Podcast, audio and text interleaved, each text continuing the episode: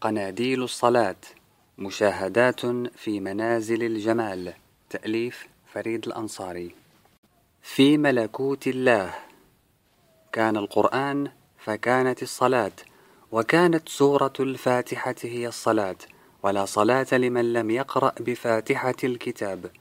وما أنزل الله عز وجل في التوراة ولا في الإنجيل مثل أم القرآن.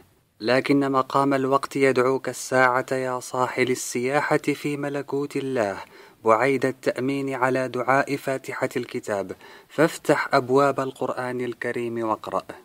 ألا يا أيها الجناح الضارب في سفارك إلى الحبيب؟ تجتاز آفاق الآكام والوديان. هذا مقام الأنس. فافتح تباريح المحبة بعيد فاتحة الكتاب تنقلك موجة نور إلى بحار الله وما أدراك ما بحار الله. إنها الجمال ذو الجلال المطلق. أو قل إنها الجلال ذو الجمال المطلق. إنها تجليات من نور الله تفيض أمواجها أبدا من بحار كلمات الله. قل لو كان البحر مدادا لكلمات ربي لنفد البحر قبل أن تنفد كلمات ربي ولو جئنا بمثله مددا. ولو أن ما في الأرض من شجرة أقلام والبحر يمده من بعده سبعة أبحر ما نفدت كلمات الله. إن الله عزيز حكيم. فتمل جمال النور العظيم. إذ يرسم الحرف القرآني في النفس شعاعا لا يصطدم بساحل فترى أن العمر كل العمر لا يكفيك ولا لتذوق كأس واحدة من بحر عطاء الله العذب الكريم.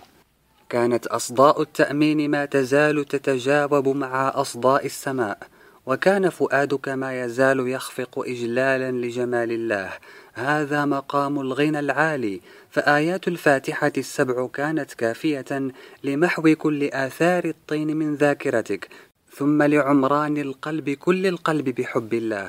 فلكؤوس السبع المثاني طفح يملأ الجوانح شوقا إلى عبور مقام الإذن والتملي بملكوت الله.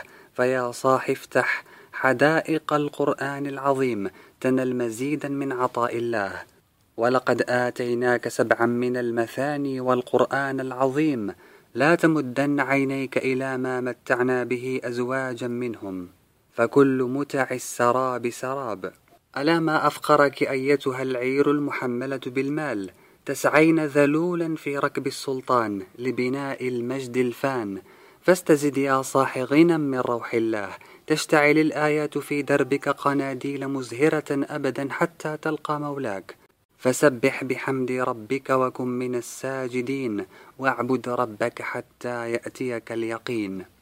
بين الفاتحة وبين قراءة ما تيسر من الآيات قياما بين يدي الله برزخ شوق ينتفض رغبة في الارتقاء إلى مقام الجوار الأعلى. أوليس يقال لصاحب القرآن اقرأ وارتقي ورتل كما كنت ترتل في الدنيا فإن منزلك عند آخر آية تقرأها. رتل إذن لا هذا ولا عجلة بل قراءة مفسرة حرفا حرفا حتى تتذوق رشفات النور وتستطيع تلبية عزائم السير في طريق المجاهدات ضربا إلى بحار المحبة. فإن الخطب جليل وثقيل فانشر شراع التلقي يا صاح ورتل القرآن ترتيلا إنا سنلقي عليك قولا ثقيلا. كانت أقواس النور تمر بين يديك هادئة وضاءة فتلج منها إلى عوالم متعددة تختزل بذلك أمكنة وأزمنة شتى وتنظر بقلب ملؤه الرهبة إلى اللامكان واللازمان متعلقا بأنوار الأسماء الحسنى فيزداد حسن الترتيل بمزمارك وجمال الخشوع بخمائلك إشراقا وبهاء. فاخشعي يا حناجر الطير الشجية وتبتلي مثولا عند أبواب الكمال. فإن من أحسن الناس صوتا بالقرآن الذي إذا سمعتموه يقرأ حسبتموه يخشى الله. هذه قناديل القرآن الأولى. تسكب بين ضلوعك لطائف العلم فتزداد معرفة بالله حتى تتحقق بمقام التوحيد ربوبية وألوهية. أما الربوبية فتنشر عليك ظلال الخضوع التام لسيد الكون فتتملى جمال الخالق في أسمائه الحسنى وصفاته العلى ويتجلى لك نور الهدى في تنزيه مولاك تنزيها يقوم على إثبات صفات الكمال ونفي التشبيه والمثال. وأما الألوهية فتدعوك إلى تخليص مشاعرك وأنت تخطو في درب التعبد بالأقوال والأفعال من كل قصد سوى الله. حتى تشهد حقا أن لا إله إلا الله. ويستمر الترتيل. فتستمر الأنوار الطافحة تنير جوانحك بمعرفة الله وبتذوق وحدانية الخلق والصنعة في ربوبيته تعالى. وتكثر أنوار القناديل بين يديك حتى يمتلئ بصرك يقينا في الله. فيا سالك قل الحمد لله وسلام على عباده الذين اصطفى. آه الله خير أما يشركون. أمن خلق السماوات والأرض وأنزل لكم من السماء ماء فأنبتنا به حدائق ذات بهجة ما كان لكم أن تنبتوا شجرها. أإله مع الله بل هم قوم يعدلون. أمن جعل الأرض قرارا وجعل خلالها أنهارا وجعل لها رواسي وجعل بين البحرين حاجزا. أإله مع الله بل أكثرهم لا يعلمون. أمن يجيب المضطر إذا دعاه ويكشف السوء ويجعلكم خلفاء الأرض. أإله مع الله قليلا ما تذكرون. أمن يهديكم في ظلمات البر والبحر ومن يرسل الرياح بشرا بين يدي رحمته.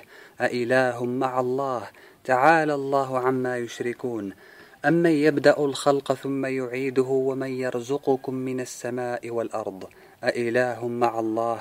قل هاتوا برهانكم إن كنتم صادقين. قل لا يعلم من في السماوات والأرض الغيب إلا الله وما يشعرون أيان يبعثون.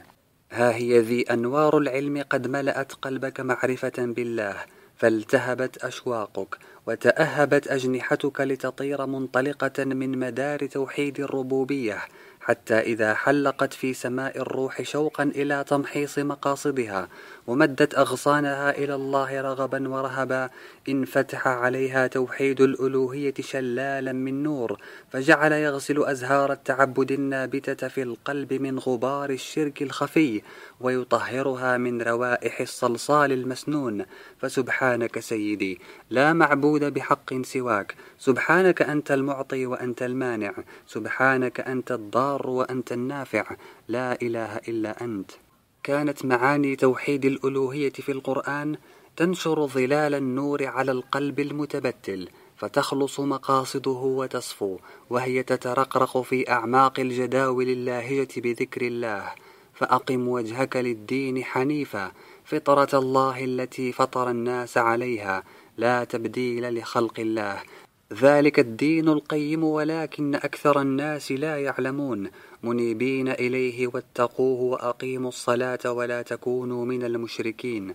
من الذين فرقوا دينهم وكانوا شيعا كل حزب بما لديهم فرحون. وإذا مس الناس ضر دعوا ربهم منيبين إليه ثم إذا أذاقهم منه رحمة إذا فريق منهم بربهم يشركون. ليكفروا بما آتيناهم. فتمتعوا فسوف تعلمون. ذلك بهاء التوحيد. ضياء يشرق من فضاءات القرآن على جمال التشريع الكوني وجمال التشريع التكليفي فيبرز التناسق والتوافق بين مدارات الأفلاك ومواقع النجوم والأشياء ومنازل الفصول وبين مدار الإنسان المسلم لله رب العالمين فيبهرك كمال الصنع وجمال التدبير وجلال المقصد والمصير. وتنفتح أقواس النور داخل مدار التوحيد العظيم فتنشر خمائلها في القرآن تترى ومنها تلج في صلاتك إلى عوالم أخرى محتفظا بأذواق المقام الأول في قلبك وتمر عبر شلالات أخرى استشفاء مما بقي من أسئلة مقام الحيرة من أين وإلى أين وكيف ولماذا؟ واستشفاء مما بقي من وخزات الشيطان والنفس الأمارة بالسوء وننزل من القرآن ما هو شفاء ورحمة للمؤمنين ولا يزيد الظالمين إلا خسارا. فترى الموت والحياة في الأرض يتعاقبان كما تتعاقب الظلمة والنور وتدور فصول الحياة بين ربيع وخريف بدءا بقصة الخلق وقصة آدم عليه السلام مع إبليس اللعين مرورا بدعوات الرسل عليهم الصلاة والسلام. فترى أمواج البشرية تتدفق بين إقبال وإدبار وبين إيمان وصدود. جيل ينسخ جيلا والناس في غفلة رهيبة عن سنة الحياة الصارمة. أشجار تورق ثم تزهر ثم ثم تمسي هشيما في ليالي الأشباح. فسل الرياح كم ذرت في البطاح. كانت قصور شامخات وتكون وكان جبابرة ومستضعفون يسقط فرعون ويقوم آخرون ولريح الخريف دورة لا يتخلف موعدها أبدا فإذا الحدائق أزهرت شهواتها وطفحت نزواتها حتى إذا أخذت الأرض زخرفها وزينت وظن أهلها أنهم قادرون عليها وظن أهلها أنهم قادرون عليها أتاها أمرنا ليلا أو نهارا فجعلناها حصيدا كأن لم تغن بالأمس. كذلك نفصل الآيات لقوم يتفكرون. وي كأن لم تغن بالأمس كأن لم تغن بالأمس. وتمر دعوات الأنبياء ومضات بارقة في ظلمات التاريخ.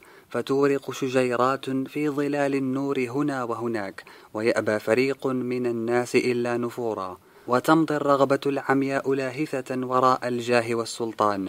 وإنما هو ركض في مملكة الله الواحد القهار. عجبا كيف ينازع عبد يموت الحي الذي لا يموت وتبقى المملكة لسيدها ابتلاء وذكرى لكل اللاحقين كم تركوا من جنات وعيون وزروع ومقام كريم ونعمة كانوا فيها فاكهين. كذلك وأورثناها قوما آخرين فما بكت عليهم السماء والأرض وما كانوا منظرين. ثم تمضي بك أقواس الدعوات النبوية إلى عالم اليوم الآخر. فينبعث فيك الإحساس بالهول الكبير إزاء يوم القيامة وتنقدح الحركة الكبرى في يقينك موعدا عاما للقاء الله في يوم الفصل. فإذا الأرض تحت قدميك ترج رجا وإذا الجبال تهب في الفضاء الواسع ريحا وغبارا وإذا السماء تطوى طيا بما فيها من أفلاك وبروج وكواكب ونجوم تهيئا لخلق كوني جديد. لست أدري هل تلقيت شيئا مما قرأت أم لا. انظر إلى الجبال تهترئ صخورها فينسفها ربي نسفا. فترى الأرض قاعا فارغا ممتدا. لا ترى فيها عوجا ولا أمتا. فقبل قليل بل قبل أقل من ومضة برق. أو قبل أقل من طرفة عين كانت جبال راسيات ترسخت متانتها أوتادا طيلة أزمنة جيولوجية مديدة ثم هي الآن صارت هباء منثورا وإنه لمشهد رهيب لا ينوب عن تصوير رهبته إلا أن تراه حقا. هذا تكوين جديد يفصل بين عالمين أو قل بين نفختين. ونفخ في الصور فصعق من في السماوات ومن في الأرض إلا من شاء الله. ثم نفخ فيه أخرى فإذا هم قيام ينظرون. وترى بعينيك أهوال القيامة صعقا ونشورا فيزداد مقام الخوف والرجاء بذاتك توهجا. وتتذلل بين يدي سيدك مرتلا آياته عبر شلال دمع متبتل منيب.